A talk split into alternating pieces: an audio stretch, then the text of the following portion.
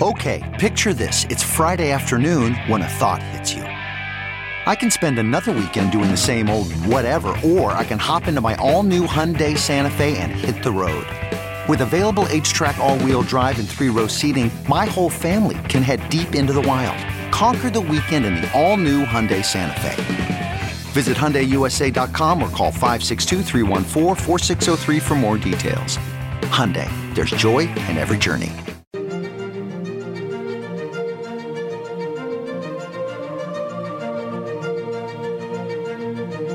This Ben Joravsky Show, Benny J bonus interview, is brought to you in part by the International Association of Machinists and Aerospace Workers, Local 126 and District 8, the International Brotherhood of Electrical Workers, Local 9, the International Union of Operating Engineers, Local 150, and the Chicago Federation of Labor.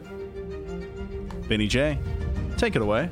Bonus time on the Ben Joravsky Show. Uh, as I speak, it's Wednesday, December 18th. But of course, you're listening to it anytime since it's a uh, uh, podcast, and we are streaming live, right, D? Yes, we are. How's it going, Uh, everybody? On uh, YouTube. So this is a big deal. We like doing this from time to time when we have uh, really compelling. Ge- well, we like doing it even when our guests aren't as compelling as the one we have now. Oh. Uh, as we do all the time a bonus time on the Ben Joravsky Show, I ask my distinguished guest, compelling or not, to introduce him or herself. Distinguished guest, introduce yourself. Carlos Ramirez Rosa, Alderman of the 35th Ward, Chicago Northwest Side. And, correct. Uh, thank you, uh, Bob Mueller. and the beautiful thing about Carlos Ramirez Rosa, we can do uh, a deep dive on local issues because obviously he's an alderman. Uh, and uh, is there still a progressive? I was going to say member of the Progressive Caucus. I, there's more like the Democratic Socialist Caucus. He's like in three. You're like three caucuses, aren't you? I'm in four. Four. There's, what are the? Okay, let me see if I can do it. Uh, Latino Caucus, which I'll ask you about because they tried to kick you out of that. I remember They writing did. about Now it. I'm, the, now I'm the vice chair of the caucus. A lot has changed. This freaking city, man. I can't keep up. Uh, yeah, and the guy that tried to kick you out is no longer in the city council. Oh boy Rick. Yeah. Uh, and uh, okay, so Latino Caucus, Progressive Caucus, uh, the Commie Caucus. Just kidding. Uh, Democratic Socialist Caucus. That's right, Just yes. kidding. Socialist caucus. We, we left the Democratic out of that one. Okay. Just to be This is clear. too much of a mouthful, you know. Uh, and what's I don't. What's the fourth caucus? Gay caucus. LGBT caucus. There's oh, how many members of that? We got five. Is that right? Who are the five members? So we got Tom Tunney, Uh-huh. Lakeview. We got James Cappleman, Uptown. We got Maria Hadden, Rogers Park. Yeah. Myself and Raymond Lopez on the southwest side. Raymond Lopez, 15th Ward Alderman, a frequent guest on the Ben Joravsky show. Maria Hadden's been on the show. Uh, the Capster's never been on my show. I could see that, that there's no ideological uh, uh, unit unity, a binding of that caucus, that's for sure. Ideologically, that, that caucus is all over the map. Yeah, it's true. I mean, we come together like any type of identity affinity caucus to focus on issues connected to that group of people. And so, one of the things that we've done is uh, we've worked to advance trans rights at the city of Chicago level. Uh, we ensured that the city of Chicago had a uh, bathroom access ordinance that respected trans people. Um, and so essentially now you can go into the bathroom that you feel most comfortable entering, regardless of what's your on your ID. I'm going to sound. uh, I told you, Carlos, I, I, before every show, I always go over my guests what we're going to talk about, and then we go on tangents. We never get into any of it. Uh, I, I, when I was in Los Angeles visiting my daughter, uh, or daughters, I should say, uh, over Thanksgiving, I went to my first uh, non-gender bathroom. Have you ever been to a, look at? non- li- We we have gender neutral bathrooms in my office. Man, see, I didn't know that. your, your office at uh, in the ward or Yeah, twenty nine thirty four North Milwaukee. Man, what was a shock to this old geezer. I walk Yeah. in and it says there's a sign that says urinals this way. Uh, and then the other way, where there are all the stalls, it's just men and women. And, you know, I'm like, hey, man, this is LA, okay? It's Yeah. not Chicago anymore. Well, and so technically, every bathroom in the city of Chicago technically Mm-hmm. is now a gender neutral bathroom, because even though you go to the restaurant and it says women on the door, um, if you as a person identify as a woman. Uh, feel more comfortable entering and using that bathroom under the city's ordinance, you will have the right to do that. I see. Okay, uh, but uh, this one was just like that's the way it is, and uh, it was- And, and I will say a lot of the bars, obviously in Boys Town, have been quicker to adopt this gender neutral. And I get complaints now from a lot of my female friends. They're like, "We used to have the cleanest bathrooms." Yeah, sorry about that. it's Dennis's fault. Um, all right, and uh, I was I had a whole bunch of things I want to talk to you about on the local level. and We're going to get to them all, but uh, as as I sat down here right before the show, I, the word broke. Uh, that an appellate court, uh, I don't know where it was. I just saw the headline in the, the first le- the paragraph, folks. So we'll fill in the details as time goes on. But this is the bottom line: appellate court uh, uh, concurred with a lower court's decision, a judge in Texas decision to throw out Obamacare. And folks, I'm telling you right now, we talk a lot about impeachment on this show, Carlos. We talk a lot about uh, whether swing voters in Michigan, you know, are going to go for Trump or are they get, are they are they going to be nervous and, and not vote for Bernie, uh, if, if Bernie or Elizabeth Warren or Lefty is elected. Folks, you are insane if you allow this to continue. You cannot have, in my humble opinion, Carlos, you cannot have a civilized society without health care. Right. And they've just thrown the Republicans have been fighting Obamacare since the moment, and it's Obamacare is diluted anyway. That's It's- right. It's not even what like civilized countries. They've been fighting it from the moment Obama twisted enough uh, Democratic arms to pass it. You were just out of you were just out of high school. This is how long this has been going on.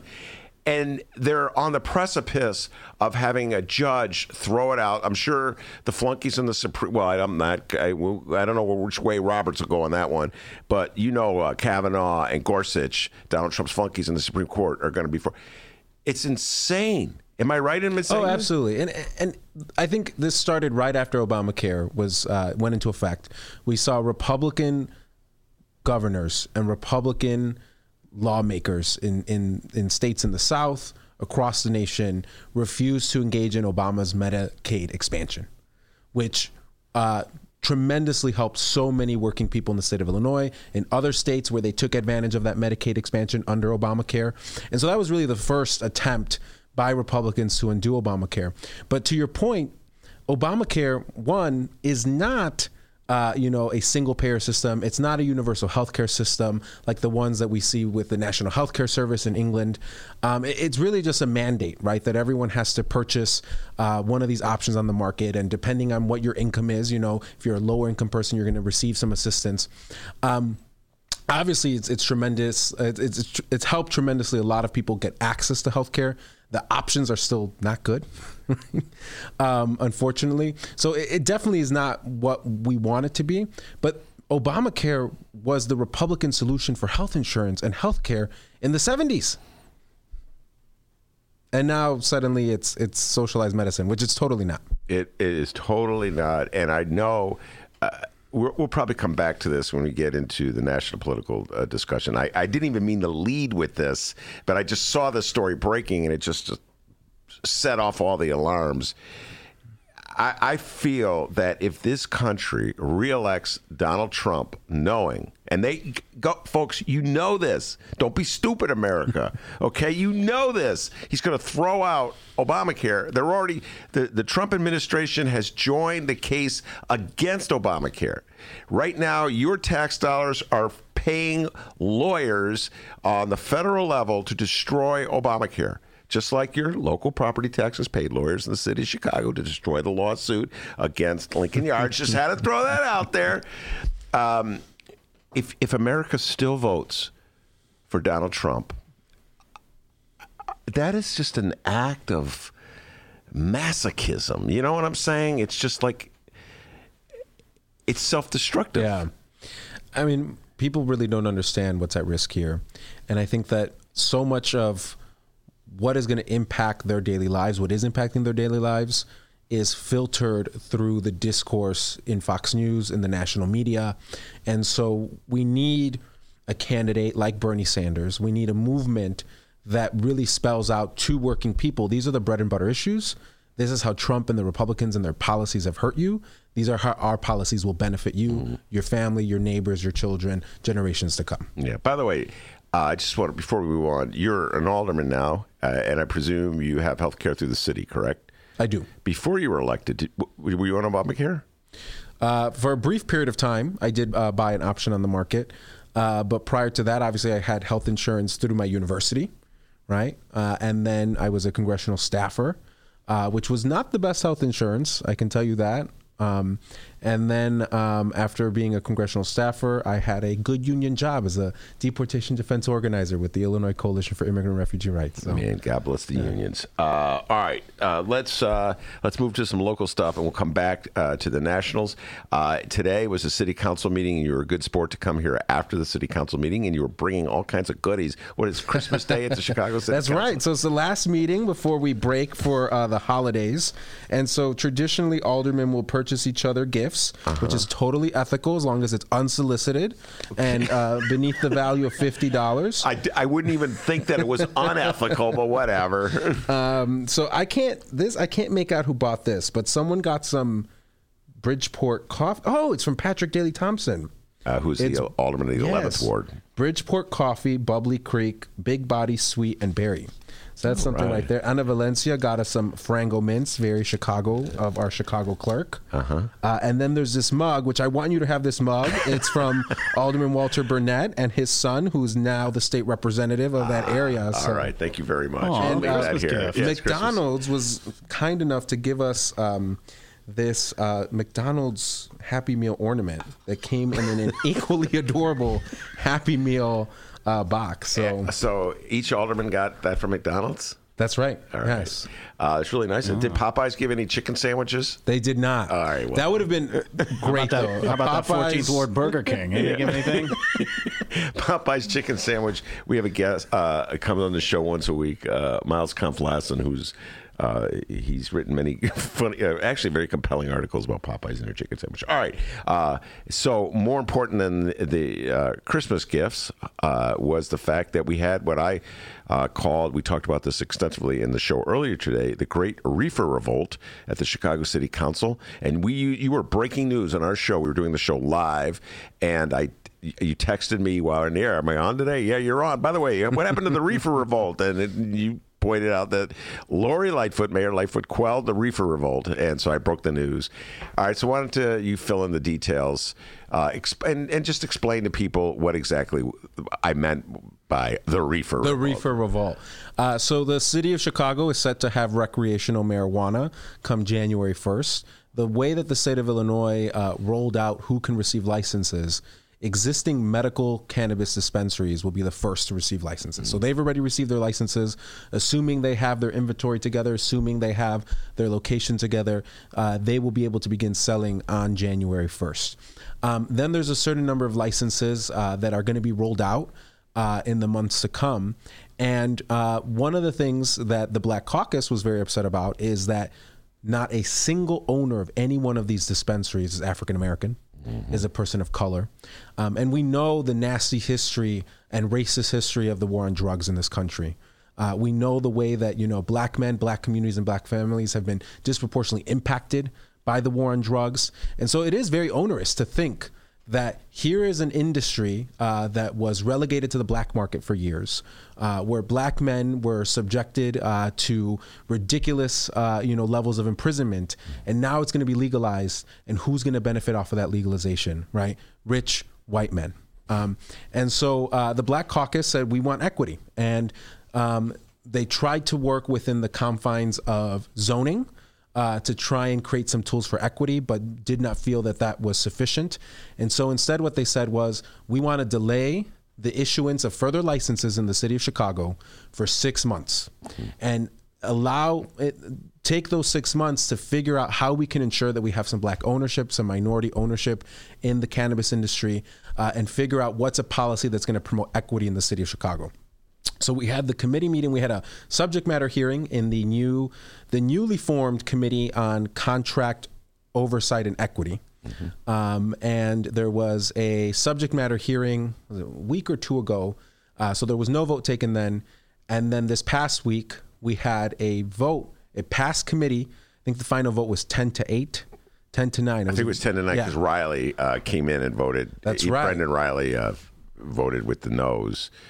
Uh, so anyway, go ahead. So, um, so it advanced now to the full city council today, and as uh, Chairman Carrie Austin was reading out the report, uh, she uh, recommended that the ordinance putting a, a, stall on the issuance and sale of recreational uh, marijuana in the city of Chicago, stalling it for six months. She, you know, recommended that it pass with the first favorable vote from the finance committee um, which means that there would have been no voice vote. And at that moment, uh, Alderman Brendan Reilly and uh, my other seatmate, Alderman Gil Villegas, uh, motioned to defer and publish, which any two aldermen can kick an item to the next city council meeting mm-hmm. Uh, if uh, they they so choose. So that set off a series of procedural votes, uh, where in the end, the measure ended up failing by by a sizable number of votes. Only 19 people voted uh, so so uh, there were a number of defections from the Black Caucus. Uh, interestingly enough, almost all of the defections were chairs uh, which you know we, we kind of we'll take a time to break that out what he means by that. But yeah. so 19 would, if my math is correct, and I was a young scholar at Evanston High School, Carlos, I would say it was 31 to 19, or was it not a full 50 at the? It was not a full 50. I see. Yeah. Okay, so 19, I think it was 29. 29. Oh, that's like old in Harold Washington days. 29, yeah. a magic and, and, number. And Gil was was sitting next to me, and he, of course he is uh, Mayor Lori Lightfoot's uh, floor leader, and he's trying to lobby me during this meeting to vote with him, and I'm like, nope, nope, nope. And so finally, it, it doesn't pass. I'm like, see, Gil, you didn't need my vote. And he's like, yeah, but we wanted 30. hey man, all you need is 26. Uh, well, we'll get into that in a little while because uh, mayors in the past they they they get sort of uh, irritated when anybody votes against them. Even you can't have a legitimate dis- difference of agreement, you know. Mayors and the president make. Yeah, I was gonna say, yeah. oh boy, Rahm wanted fifty to nothing for yeah. his first budget. Lori was thirty nine uh, to eleven. Now she got the website. We'll talk about the website in a little bit. We've talked, but let's go back to the reefer revolt. Uh, so, what were some of the arguments that uh, Mayor Lightfoot put forth today uh, to convince aldermen like yourself? Uh, that the city did take seriously the issue, the fact that uh, black uh, entrepreneurs are not benefiting from the legalization of reefer.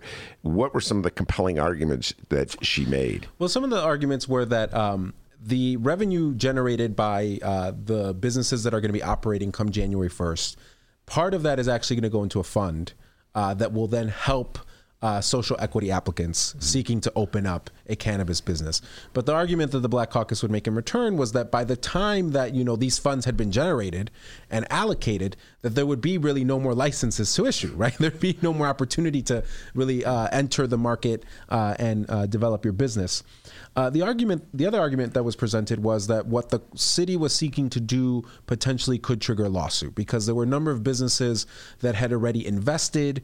Uh, and that in effect there would be a takings argument, right? That the city, by pursuing this last minute uh, ban, or, or, delay for six months, mm-hmm. uh, essentially, uh, you know, had a, a, negative economic impact on these people and had taken something from them, mm-hmm. um, and therefore, then a, a, court potentially could strike down this ordinance, and it would be for naught. Um, but there were some gains. So, for example, uh, you know, the the governor's administration uh, was reaching out to aldermen and telling them, look, we will use rulemaking. So, obviously, the state of Illinois passed, uh, you know, uh, legislation that lays out who can get a license, how this industry is going to work.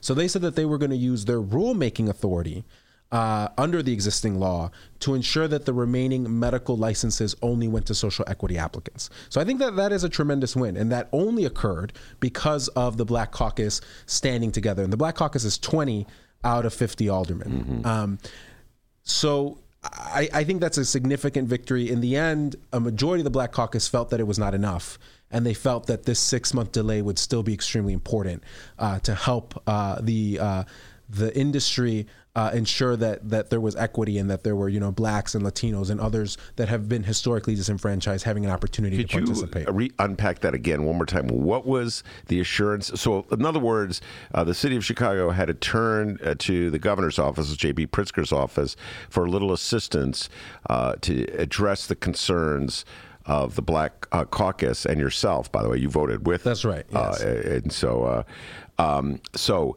what what was what assurance did JB Pritzker's so, office so come up with? the assurance that came uh, from Springfield was that through rulemaking. So the, the law has been passed, the legislation has been passed months ago in Springfield. Yeah. And now it's up to uh, the state to administer that law. Okay. And so the, the the commitment that was given was that through rulemaking, in other words, these are rules that now interpret the law, right? That implement the law. So through rulemaking, the state would ensure that the remaining medical uh, cannabis licenses that are to be issued uh, would only go to social equity applicants. I see. So, and what does social equity applicant mean? Well, it's defined in the state statute, but essentially, uh, you know, folks that have been uh, negatively impacted by the war on drugs, right? So, uh, you know, folks from the African American community, um, individuals that have been historically disenfranchised, uh, and and that would be a, a social equity applicant. Well, the, I would take the the lesson. Uh, by the way, was it enough to? It was not enough to convince you to vote. Yes. Right. So, you know, ultimately what I said, because I did get a call from the, the mayor's administration last night, and I said, look, I voted in solidarity with the Black Caucus. I voted in committee in solidarity with the Black Caucus, and my plan to vote again in solidarity with the Black Caucus if they are satiated, right? If they feel like this is a significant win and they stand down, then I'm going to stand down with them. But, uh, you know, I think it was extremely important that the Black Caucus took this stand. Um, it's rare that we see uh, a caucus uh, vote together. In the end, there were a significant number of defections, although the majority of the Black Caucus stuck together.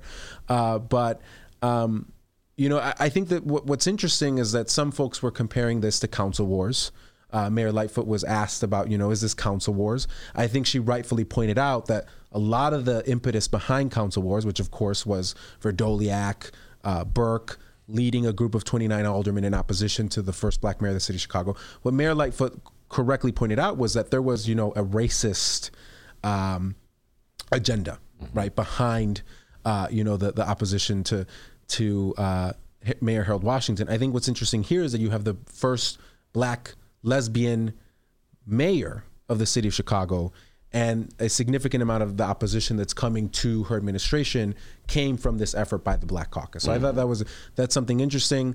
Uh, it, it doesn't allow what occurred today to be filtered through the narratives of the past to say this is racist or this is some conservative tendency opposing the mayor. All right. Let me just do one thing. As the old guy who was alive for Council Wars, let me just just deal with that one.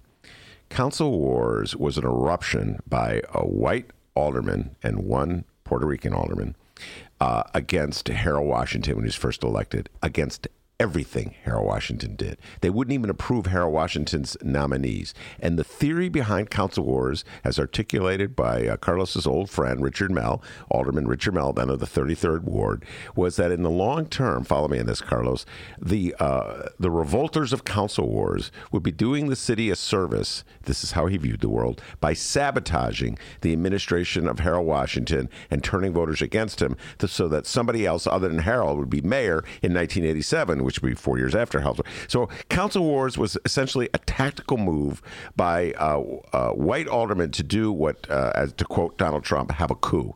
All right, that is m- light years apart from aldermen exercising their right and their responsibility to vote against an idea that the mayor puts forth. Just because an alderman opposes a mayor does not mean they have a knee jerk jerk opposition to that mayor.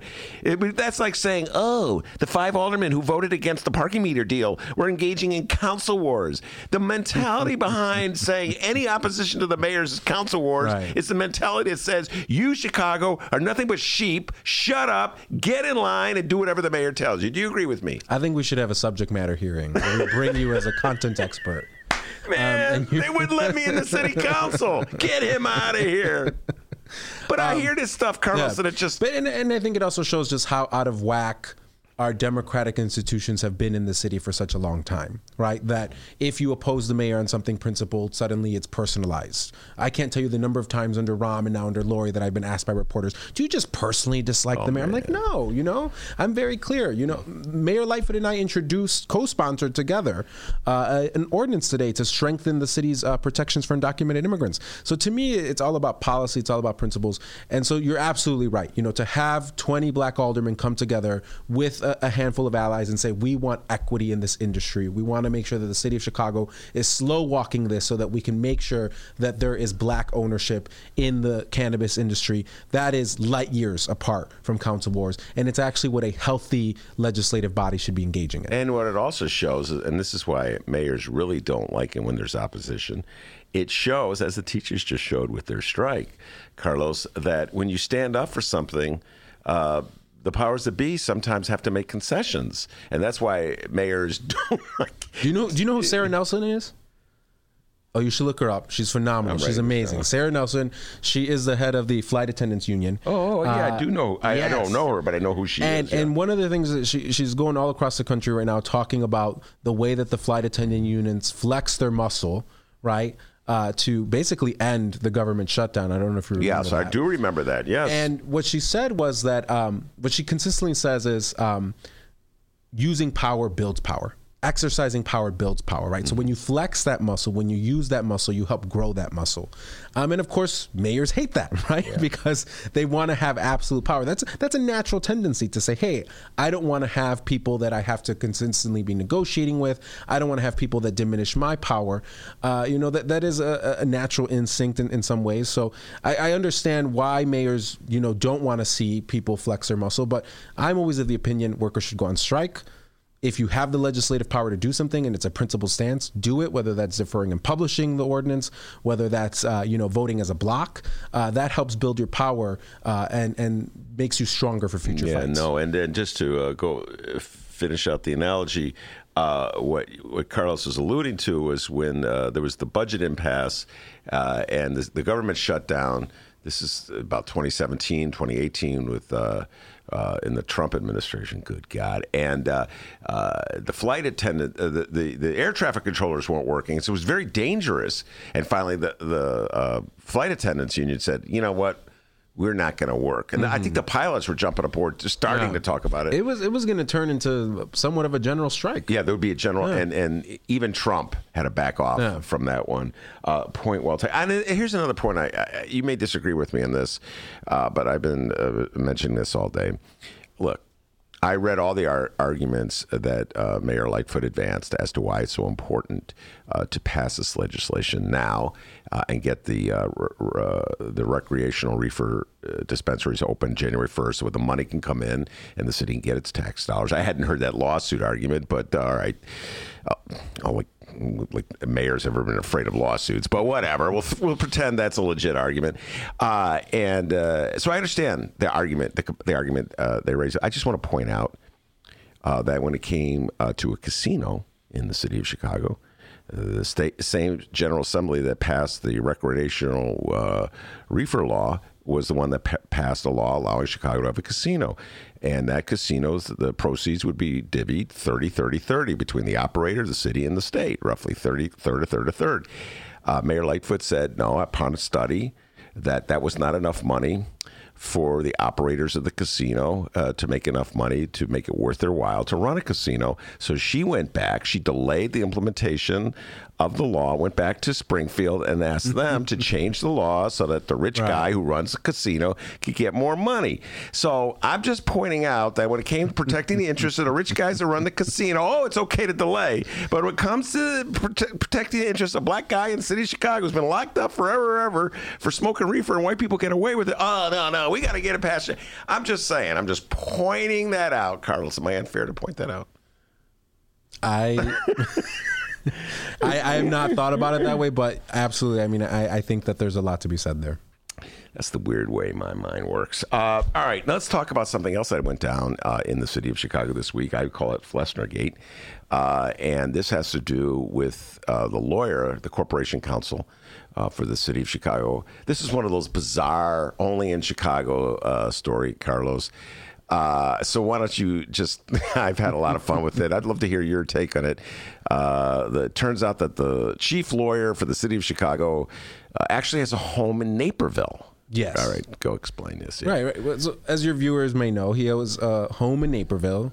He owns a condo downtown, and uh, he's been claiming the homeowners, the homestead exemption on both of those properties. So, in other words, he's been telling the state of Illinois, he's been telling, uh, you know, the county government that he should have lower property taxes because those are both his primary residences. Well, the question is, which one is it? And so, the administration, the the comms team for the mayor, in order to prove that Flessner indeed lives in the city of Chicago, they provided the press with uh, a voter registration card from like May uh, and a uh, driver's license issued in late May. Okay. What does that tell you? So here's a guy that was the treasurer for Lori Lightfoot's campaign committee. Did he not vote for Lori Lightfoot to be mayor? Mm, I don't. Even in the city of Chicago, I don't think they'll let I you mean- vote if you live in Naperville. That I mean, because the, the voter registration card was issued, I believe, if I'm correct, if I remember what I read, Yeah. it was issued after the election took place. Yeah. So I think, you know, she wins the election, and she's like, "Hey, guess what, buddy? We got to bring you in here as corporation counsel. We got to." So he goes and he, he changes his voter Yeah. registration, and he.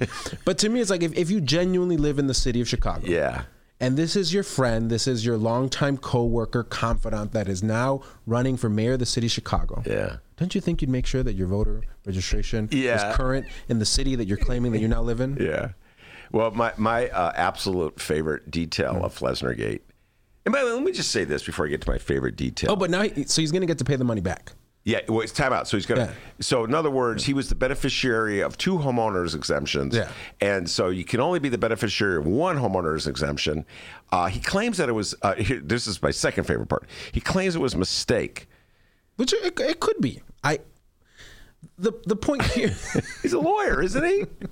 I mean, he, he's a lawyer. He's presumably the best lawyer in the city of Chicago. I'm I'm a very forgiving person, but Okay, yeah, but, but but the thing is, the mayor just last week was talking about how she didn't want to be lied to and how she wasn't gonna, you know, allow any of this unethical nonsense to be taking place. But it now, it, I think any person looking at this can now fairly say there's a different standard when you're her buddy. Well, yeah, and uh, yes, uh, and I would make. I'm. gonna I am now going to make an argument uh, on in defense of uh, Mark Flessner. His first name is Mark, right? There's- Okay, I've never met the man, so I don't know him. Uh, he could be the greatest lawyer in the world. Little, little weak on property tax law, but other than property tax law, keep him away from property tax law, Mayor Lightfoot. He's great. He doesn't understand the homeowners exemption, Carlos. It's really complicated. You can only have one. He got confused. Okay. Um, but aside from his uh, weakness on uh, property tax law, let's say he's a great lawyer. Let's say it's he's a longtime friend, and so she picks him. She wants to trust somebody. That's the guy she wants.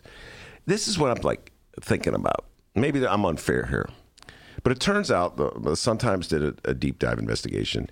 Uh, he voted in 2018 in the Republican primary.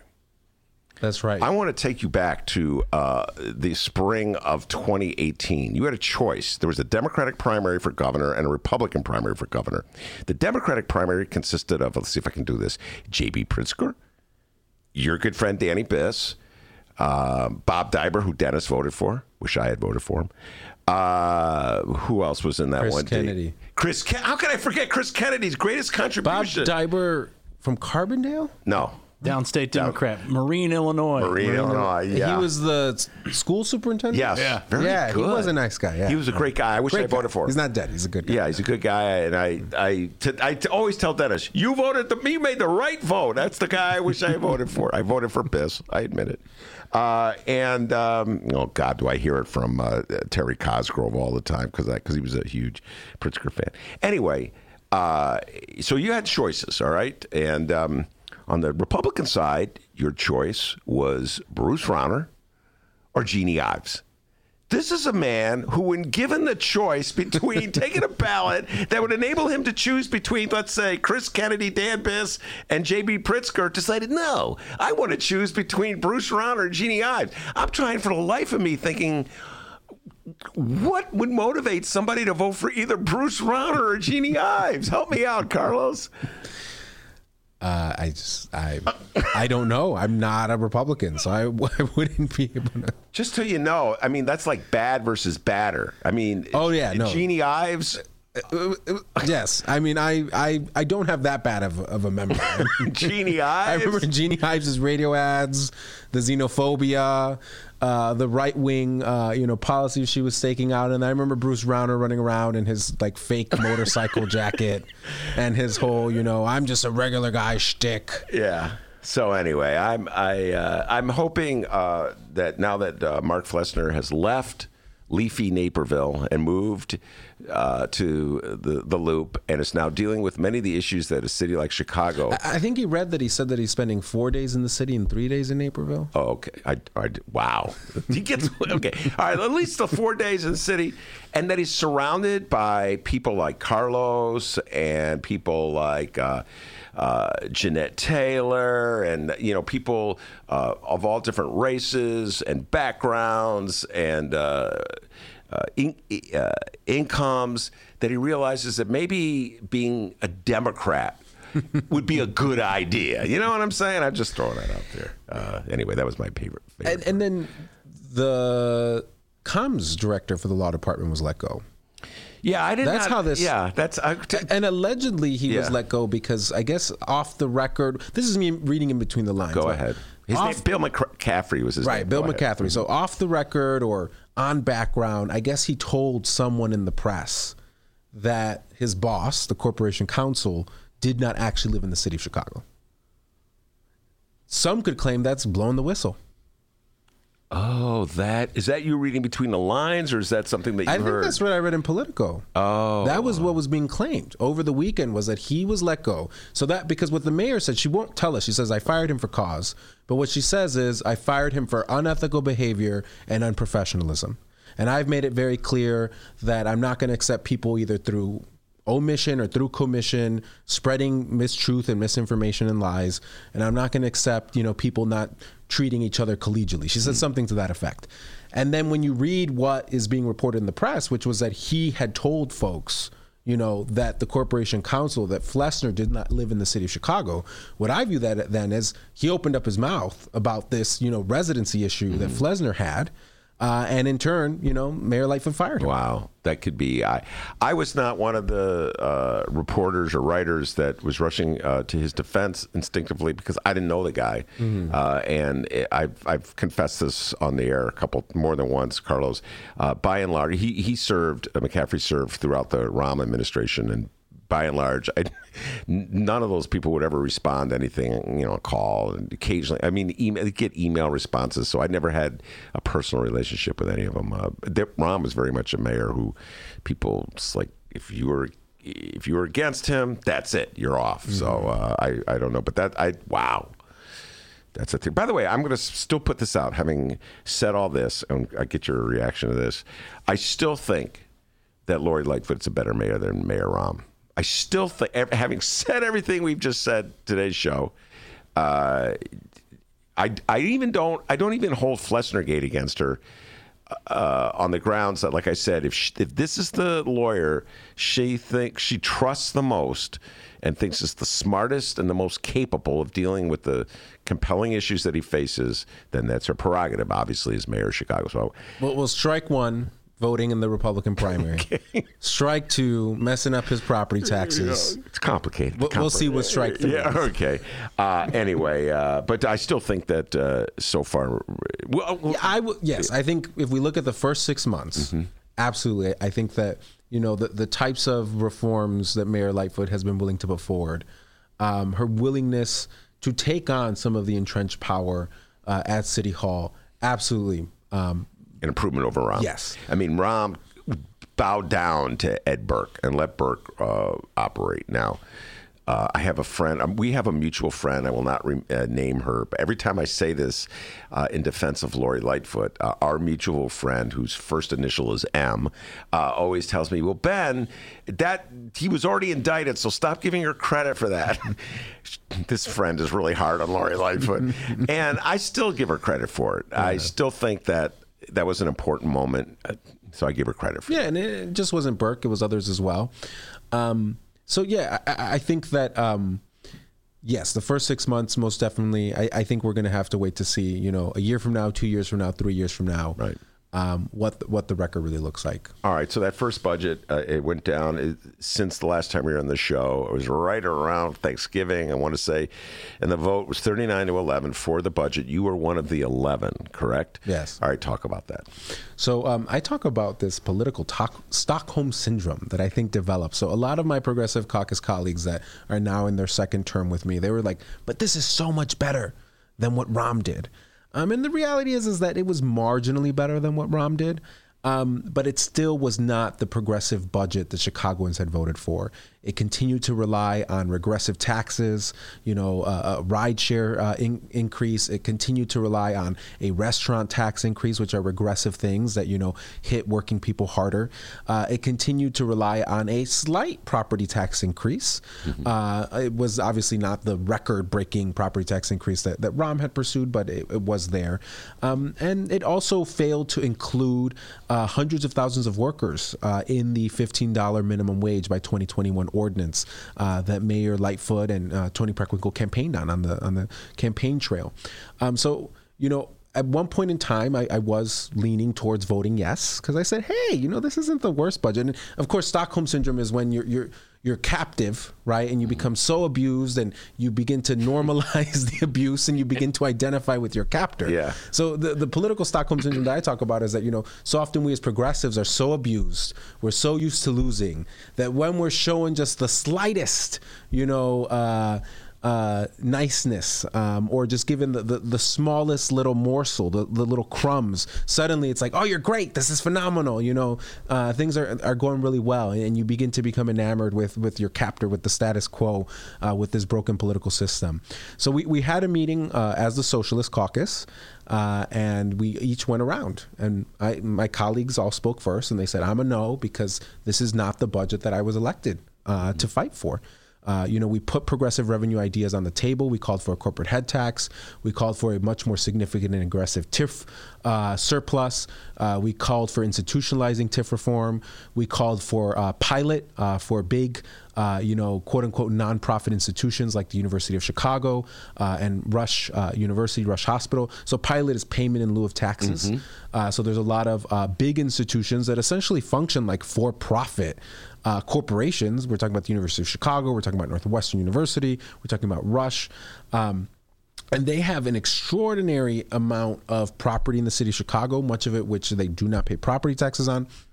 So the whole notion is is that you know we're going to treat them like the big moneyed institutions that they are and ask them to help contribute towards the city's bottom line because it is a symbiotic relationship.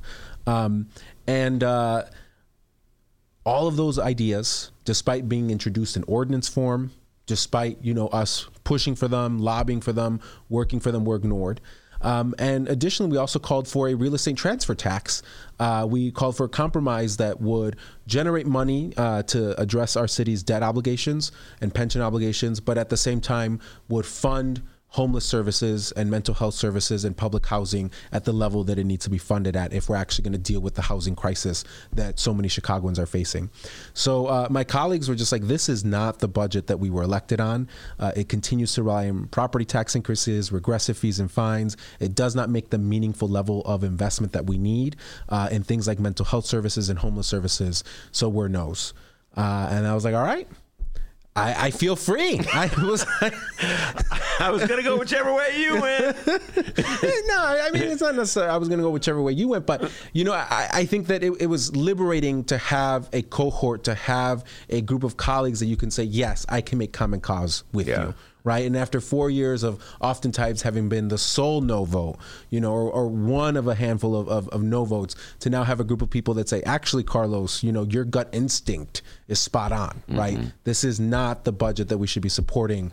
Um, and, you know, if you think about it this way, we don't get to grade from a scale of one to F when you vote, right? you either give it a thumbs up yeah. or a thumbs down. That's true. Right. And so, uh, you know, essentially you're either giving it an A or an F. And, uh, you know, yes, is this an improvement over Mayor Rahm Emanuel's budget? It is. But is this the transformative change that Chicagoans and that our constituency sent us there to fight for? It's not. And yeah. so we're going to continue to fight for that. Uh, and mayors tend to take it very personal. I mean, because I'm, I'm, I listened carefully to what you said. And think about this: the vote you have on a budget is the only thing you have to express your sort of your worldview as to where Chicago could go. And when you know, because you know you talk to your colleagues, you know the bu- the the, the budget's going to get passed. So the issue is, will it get passed 38 to 12, or will it get past, uh, excuse me, 37 uh, to 13? I got My math's all off. Whatever. Uh, 39 to 11 or 38 to 12. There we go. And and you decide, you know what? I'm going to make a statement. I'm going to make a statement about where I think the city should go, and I'm going to be uh, voting no. And for a mayor to get offended by that it, it's a sign that the mayor's taking it very personal because it's well, the mayor won. I mean, you know what I'm saying? The mayor got her budget passed. Mayor Rahm got his. Weren't the votes at the end with Mayor Rahm about the same? Like ten votes no. Am I memory is my memory cor- correct about budgets in the last couple of years of Rahm? Was it about nine? So 10? M- Rahm Emanuel's first budget in 2011 50 to nothing. was I know. 50 to nothing. Yeah, but by the um, end, By the end, when you were in the council, like 2018's budget. I think the most was 15 people voting no. That was the year of the massive property tax increase. Okay. So that would have been the 2016 Yeah. budget. So oh, okay, so there you go, and you were one of the 15, right? Yes. Yeah. So I, I just feel as though it's really all you have. Now it's a different thing if it's uh, 24 to 25, you know, and then you really have to decide which way am I going to go with this, you know, you know what I'm saying? But it's it's either what 39 to 11 or 40 to 10. You know what difference does it make? Uh, Yeah, I, I mean, I think one for a very long time, the way that Daley and Rahm operated was, you know, if you do not vote with my majority, then I will not lend the support of my office, uh, of the administration, of the executive branch towards the things that you need to get done in your district. Imagine if Donald Trump, you know, told your local congressman, right, if you do not vote for, if, if you vote to impeach me, the mail's not going to get delivered. in your congressional district, right? And unfortunately, that is the fear, right? That that a lot of aldermen have, and it's not as bad as it was, you know, you know, 10, 20, 30 years ago. But um, you know, one of the things. So when I ran for office, I ran on a platform that said that at a city-owned parking lot next to the Logan Square Blue Line stop in my ward, I would support 100% affordable housing. I would support the community's proposal for a 100% affordable housing development to replace that parking lot. And it took me five years to finally win this because every step of the way, the mayor and his administration would either block it or slow walk it. Mm-hmm. And at the very end, what I was told was, well, you know, they really don't want to give this to you because it's you. Right? They don't my ward desperately needs affordable housing, right? But because I have been a critic of the mayor, now they're telling me the Manuel administration isn't going who, to now, when you say they, who with you may want it's, it's legislative aides, it's other elected officials, it's uh, people working in nonprofits that are working on this project. So there's just a number of conversations taking place. Let place. me ask you this. Yeah. in your humble opinion, do you think they were telling the truth when they said it was personal against you, or do you think they were using that as an excuse to cover up the fact that Mayor Rahm didn't want to sign on to an affordable housing project? I think it was both.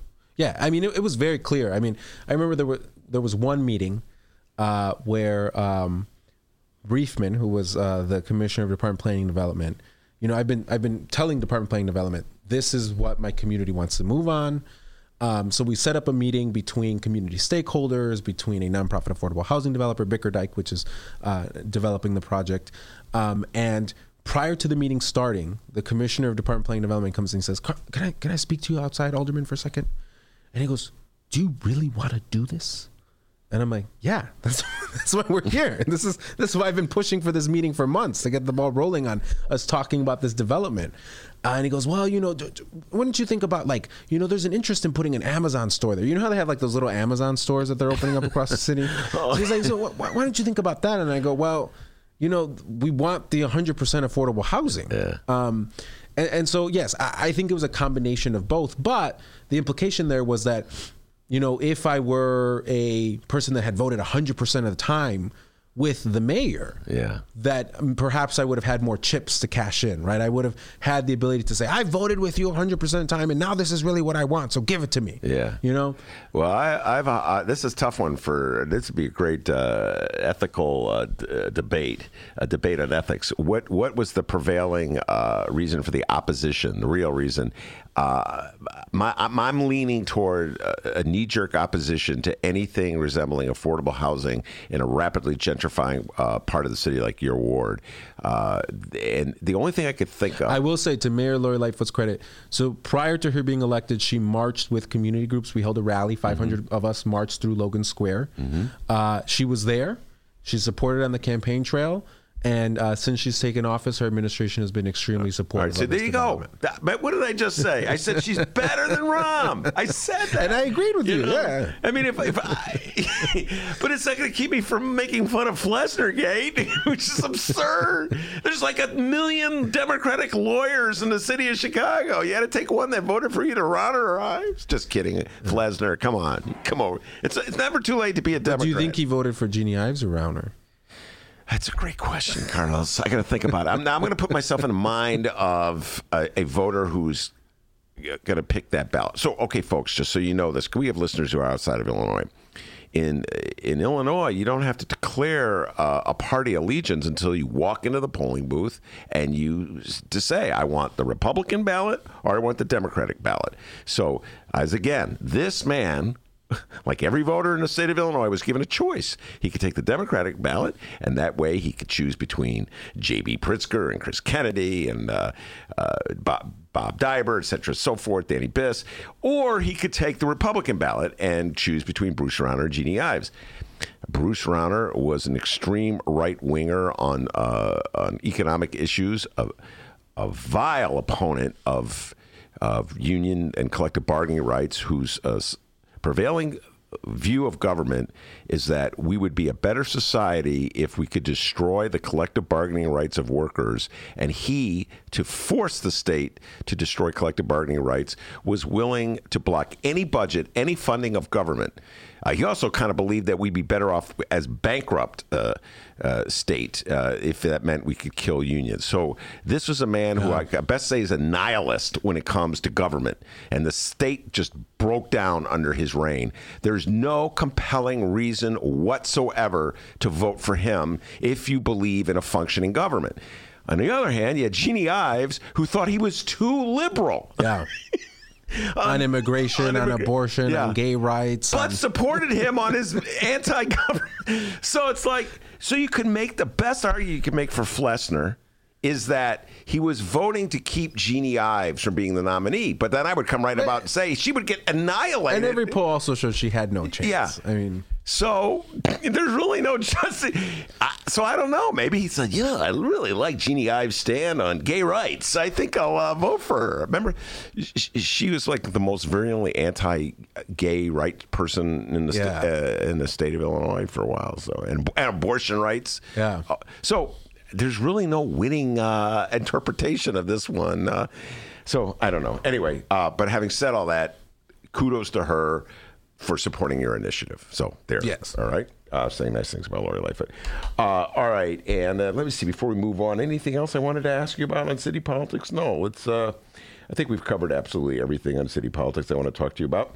Let's talk a little national politics. As I said uh, earlier, uh, Carlos will be at the Hideout first Feb- uh, first Tuesday in February, uh, de- uh, representing Bernie Sanders uh, against. Bra- he'll be uh, debating Brandon Johnson. It's going to be a great show, folks. It's gonna be I- amazing. it is.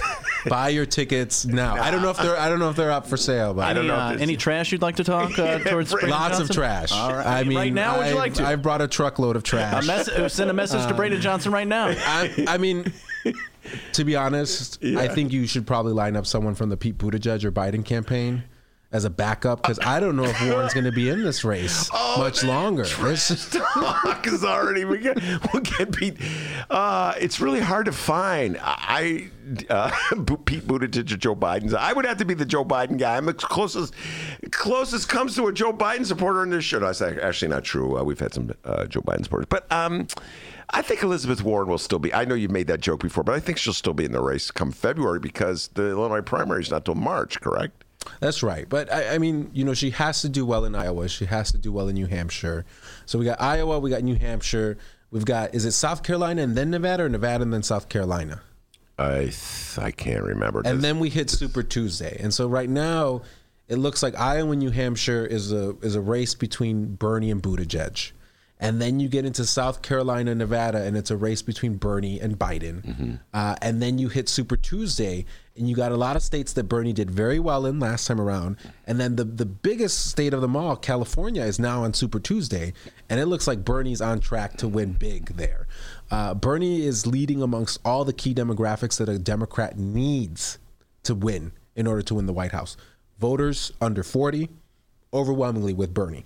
Um, voters of color with Bernie, Latino voters with Bernie. Um, so I do not see where uh, you know the Warren campaign goes from here. Right? I think what the the Warren campaign was banking on was really Bernie's campaign and his ability to campaign collapsing. Right? And and Warren then rising up as the kind of progressive alternative to the more establishment candidates like Biden and Buttigieg.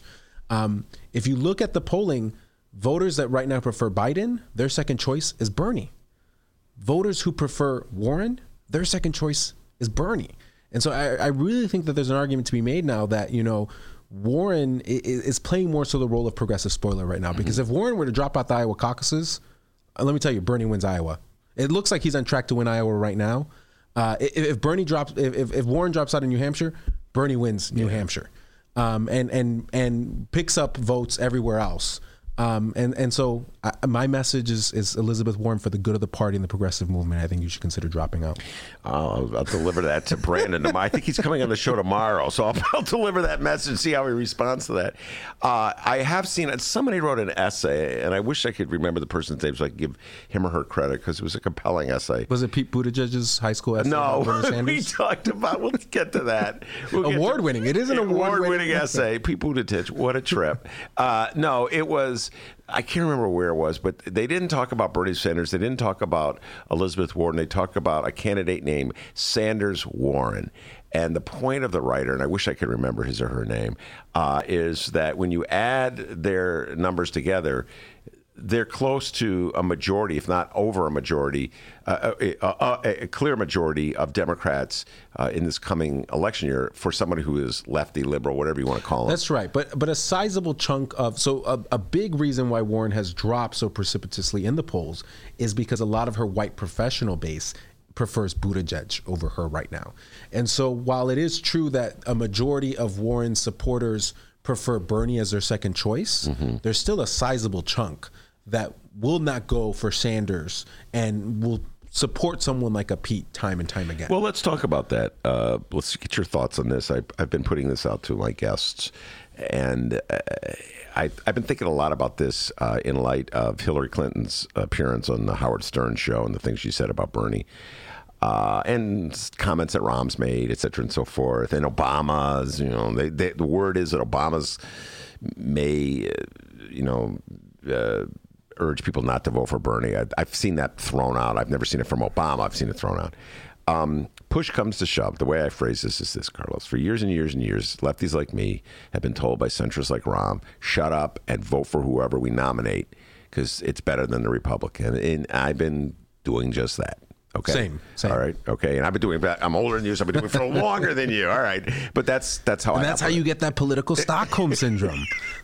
I, it, oh, you know, I really do love Bill Clinton more and more. Uh, and uh, so I go, all right. Well, is the is is, is the true same going to be for the other side? Okay, Rahm's. Okay, Hillary's. Okay, Billy Clinton's. Let's say Bernie's the nominee.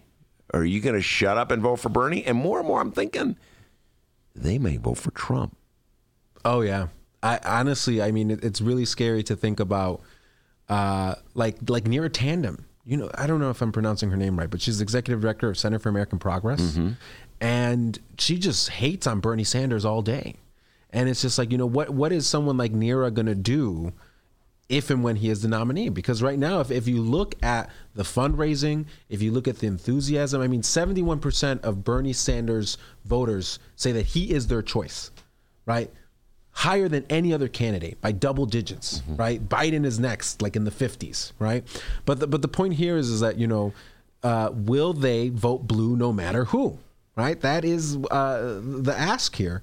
Uh, and, and it's scary to think that, that some of them will not. But, but if you look at who have been the successful Democratic presidential nominees uh, in the last 50 years, consistently, mm-hmm it has to be, or not the last, going back, yeah, no, consistently, there nominees who excite young voters, who excite voters of color, and who change the electoral map, right? And are able to have big turnout in constituencies that normally don't turn out. Mm-hmm. If you rely on white professional voters, Republicans win every single time. And so when you look at the the appeal that that older white voters uh, you know, the, the appeal that Biden has with older white voters, when you look at the appeal that Buttigieg or Warren has with the white professional uh, uh, voters, uh, ultimately, you know, what, what I see there is um, a lack of enthusiasm from young voters and voters of color for those candidates, mm-hmm. right? And, and Bernie has those voters. And so to me, if you want to have Donald Trump serve four more years in the White House, nominate Biden, nominate Buttigieg, nominate Warren. Mm. But if you really want to have a fighting chance where we not only take the White House, but fundamentally shift the electoral map for generations to come, nominate Bernie Sanders. Mm. You know, Bernie Sanders gets more contributions from military, active military members and military families than all the other Democratic candidates combined. I did not know that. How do you know that? Because I love Bernie Sanders. And every morning I wake up and I Google Bernie Sanders news. Okay. how you know absurd things about the Bulls. You love the Bulls. really, uh, that's, yeah. and then the algorithm figures me out, and then it's just constantly like Bernie Sanders, Bernie Sanders. Yeah, and I we have, I got a, some listeners. I have too many, Benny, you have too many Bernie bros on your show. And I'm, I'm, I'm reaching out to other candidates as well. I voted for Bernie in 2016. I always admit this.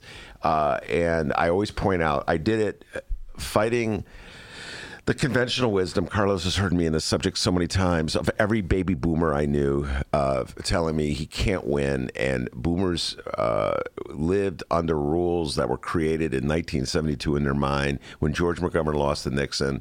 And that's when Bill Clinton figured came to the conclusion that you could never be left of center. You always had to either be center or right. That was the only way Democrats could win. Uh, and that's been the prevailing wisdom of the Democratic Party ever since. Every single candidate since 72 has run from the center. No lefty has ever won uh, the nomination for the Democratic uh, presidency. And what I've seen in presidential race after presidential race, Carlos, is the candidate move to the left at the end when usually when he or she was like, I could go through Fritz Mondale in '84, moving to the left, trying to get Mike Dukakis in '88, moving to the left. Now, oh boy, Clinton was lucky because he had Ross Perot in the race, who took the votes for uh, from uh, George Bush. So uh, this would be a real challenge for the Democratic Party. This would be like going finally saying we have that McGovern what uh, curse off and we're going to move forward with a candidate, uh, a lefty candidate, that would be remarkable, and I don't know how the establishment would treat it. There was an interesting article in Politico uh, that came out a day or two ago, and they talk about they're like, you know, people in Washington uh, in the Beltway, they're always talking about, you know, Bernie. There's no way that we'll ever have a presidency, but given the polling, maybe we should start talking about what that might look like. And they have this cartoon uh, that they uh, uh, that they drew with like uh, the the potential cabinet of Bernie Sanders, and you have like it's like the White House, it's the Oval Office, and there's like a poster of like the IWW, the yeah. International Workers of the World, and then like Cornel West and Elizabeth Warren are like dancing on a table, and Bernie's like in jeans and yeah. like a you know blue like shirt, like with his like fist up in the air, giving some speech. Um, I mean, I, I really think that in the last several days, you have begun to see the mainstream media and, and, and the corporate media begin to talk about, okay, what really happens if Bernie's the nominee yeah. and if Bernie wins the presidency. What Politico kind of ended up saying was, you know, it's going to shift uh, the the discourse in DC to the left. You're going to see a lot of the the harm done by Trump being undone, but we don't think that we get Medicare for all. Um, and, and I think that's where they're fundamentally wrong is that Bernie Sanders is not afraid to continue, sort of similar to Trump, right? Trump has continued to do the political rallies where the, one of the reasons why Trump right now is so inoculated from this impeachment is that he has that Republican base in lockstep with him even if they're even if they if they hate the man even if they think that he's like the, the worst thing for this country these republican congressmen and senators are not opening up their mouths they're just repeating the donald trump talking points and following uh, his madness because trump knows how to exercise power right? For better or for worse, he knows that if he goes and rallies in a, in a in a Republican district, he will turn out the base. He will energize the base. He will keep that party with him. Bernie Sanders similarly understands that you know you got to go out there and you got to take your message directly to working people. And I think that what he, Bernie would do is he would for example, let's say there's a blue dog Democrat somewhere, right? That's like, I'm not going to vote for Medicare for all, right? I can see a President Sanders hopping on a plane, entering that district, having a rally with 20, 30,000 people, saying, no, we're going to do Medicare for all. Uh, and then the, the party fa- falls in line. Yeah, wow. I have to see that to believe that on the Medicare for all part of it. But uh, you, you make a very compelling point. Donald Trump, all the rules were broken in 2016 when Donald Trump uh, was elected. All the rules, he's continued to break every rule there is. This is also what the Democratic consultants so. don't understand. We are living in the first WrestleMania presidency. Yes. We talk about this all the time. Absolutely. He learned everything he did from the World Wrestling Federation. Right. And people are like, oh, but why is Bernie yelling all the time? He's a yeller. It's like, we need a yeller, folks. like you, you, are talking about reaching middle America. You're talking about you know uh, reaching blue collar voters. You need someone that's going to go on that debate stage and point that finger at Donald Trump and yell in his face. And working people are going to love it. By the way, the debate is tomorrow, and I'm uh, be watching that. We'll be talking about that debate on well the down uh, the people watching on the live stream will be talking about the debate with Leticia Wallace uh, and Samina Mustafa on Friday. But the one thing I just brought back a memory when you said that thing about Bernie yelling. Uh, the, you have these debates. There's ten people on stage, uh, twelve people or whatever, and uh, it, so it's been a while. Like Bernie will have said something, and then I don't know. It seems like 20 minutes will have passed. Other people will be talking and I would figure that somebody he would have calmed down when they come back to Bernie. yes, yes, dude, man. What? He said you're making him sound like a howling old dog. He's like, ah. Yeah, you're doing him no justice. All right, let me hear. This. I wrote the damn bill. He's got the best Bernie imitation. I wrote the damn bill. All right, final question for you. Uh, I've, I've asked everybody this question. I'd love to hear your theory in this. I can't find a millennial, and it may be the millennials that I hang with, who uh, is voting for Mayor Pete, and he is a millennial. Oh God! Uh, and the other hand, and I know tons of millennials who are voting for the oldest guy in, on the running, Bernie, who just had a heart attack. So every millennial, most millennials I know are for Bernie. No one is for Mayor Pete. The only people I know for Mayor Pete are boomers. Like, oh, he's a nice young man, uh, you know, and that kind of attitude about him. So, what's your theory? Why has your generation uh, not been drawn to your generation's? First viable presidential okay, candidate. He's not. He's not my generation. We well, the Millennial Caucus disowns uh, Mayo Pete. uh, we want to trade him for Bernie. Um, so uh, there was a really good article in New York Magazine uh, uh-huh. that talked about. It was titled something like "Why the Internet Hates Pete Buttigieg." Oh, I saw that. You yeah, sent that. I to sent me. that yeah, to yeah, you, and, and I think that does that, a really good job. And so what it talks about is that Bernie's young voters evolved out of the Obama base. See, I was big in Obama for Obama in 2007, right? I'm ordering the online packs. I'm out there knocking doors. I did such a good job knocking doors. I got one of the, you know, golden tickets, one of the tickets to be one of 70,000 people in uh, Grant Park uh, to hear his speech. Had to go through five uh, different levels of uh, uh, fencing and uh, security, security, to get there. Um, and then what we saw was compromise with Wall Street what we saw was a rightward shift from the progressive rhetoric that we heard on the campaign. Uh, you know, we didn't see immigration reform go through. You know, instead of you know this this push for universal health care, we end up getting you know a Republican policy from the 1970s uh, that promotes our broken uh, you know health uh, for-profit and health insurance uh, industry. Um, on, on issue after issue after issue, we were so disappointed, and so to now see Mayo Pete come forward. And and and kind of just repackage all of that. Yeah. It's just like we've been through this already. We're too jaded. Uh, and and we don't believe you. And I think too one of the, the great the things about you know Pete Buttigieg is that he's flip flopped already so much just in the course of his you know six months on the campaign trail. He comes out and, and announces his uh, campaign for presidency with the most full throated support for Medicare for all. And then he begins to receive money from uh, the ultra rich, uh, and suddenly now he's repeating healthcare, for-profit healthcare industry talking points, attacking Medicare for all, right? Repeating right-wing talking points, attacking uh, public benefits like. Um, like uh, you know, free college uh, and uh, college loan uh, forgiveness for all. So um, you know, I, I think that you know, Pete almost seems like a candidate from like 10 years ago. So what the article actually said, it had a really great line. It was like, it's as if like Pete tripped into a chasm on his way to go vote in the 2010 uh, you know, uh, midterm, and just came out of the of the chasm now to find that all his friends were like into socialism. Yeah, yeah, I saw that was a good line. I thought that was pretty good. Yeah, yeah, uh, yeah it's well, it. I always say that uh, Mayor Rahm made the mistake uh, of in, in buying stock in the charter school movement, political stock, at the very time it was tanking. He paid he paid a high price and then it tanked. That's right. Uh, I and. Uh, and, and It so, hurt him with white parents. It, it hurt him with a lot of middle class voters who said, charter schools, that's not an option for me. Yeah. And I think similarly right now with healthcare, the, the healthcare industry is trotting out this this argument around choice. Right, you get a choice around your healthcare coverage. In reality, you do not get that much choice, right? Because you can't go to a doctor out of network. Otherwise, you have to pay up the ass to do it, right?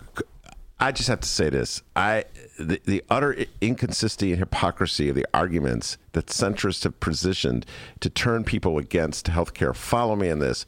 Just been reading these books about Obama's f- first term, and they're talking about uh, the bailout of.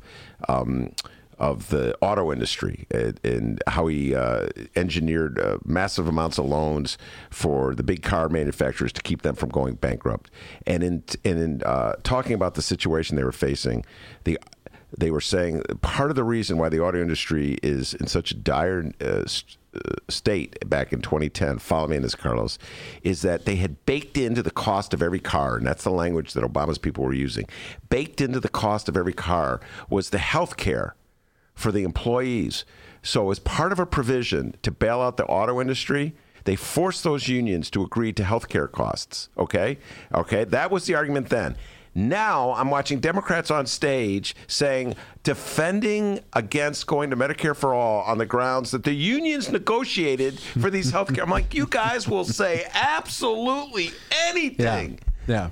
And and the truth is too is that anyone that's ever been involved in fighting for a strong union contract knows that the more things you can take out of the union contract and win legislatively, the stronger your hand as a union when you're fighting for increased benefits. So if you don't have to worry about the if the employer can't say, well, we can't give you a raise here because we have to pay all this here in healthcare. Yeah. Right. If that argument is taken off the table because healthcare is guaranteed as a human right through a Medicare for all national system, then you as a union have more ability to demand more in in other in, in pension benefits, in, in pay, in vacation, uh, and, and all the other concessions that you would seek to get from the employer. Well, it'll be a tremendous stride for that. I believe that if the Democrats uh, come out of their uh, convention in Milwaukee next summer with a candidate uh, advocating, Can you imagine a Bernie Sanders convention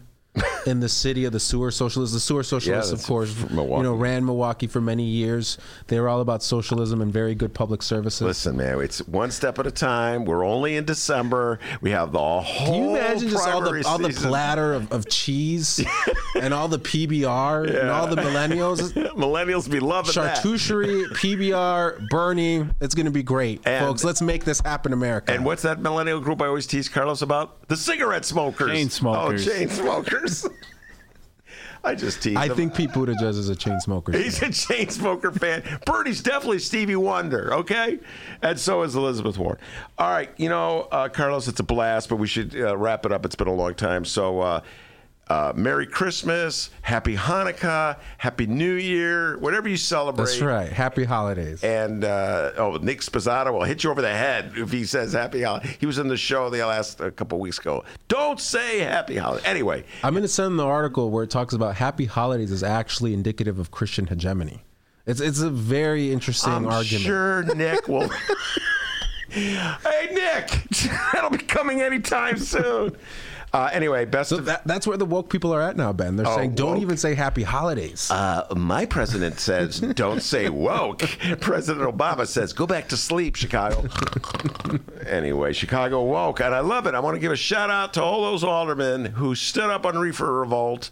Uh, you got a concession. You got a concession. I'm going to uh, b- uh, buy your logic. That was a good concession and it'll lead uh, to some black it, it wouldn't have happened otherwise. It wouldn't have happened otherwise. So I can give a shout out to Jason Ervin. All right, give a shout out to Jason Ervin, the Pride of Joy of the 28th Ward, uh, for leading that revolt. Carrie, how about Carrie Austin, your old seatmate? Didn't she sit She's next- still my seatmate. Your Yeah, she still seatmate sits next to me. Uh, so I'm going to end the, the, the, the year on a positive note. A little uh, independence from the the Black uh, Caucus and the City Council uh, got that changed. Carlos, it's a blast talking to you, and uh, we'll see you next year. Take care, everybody.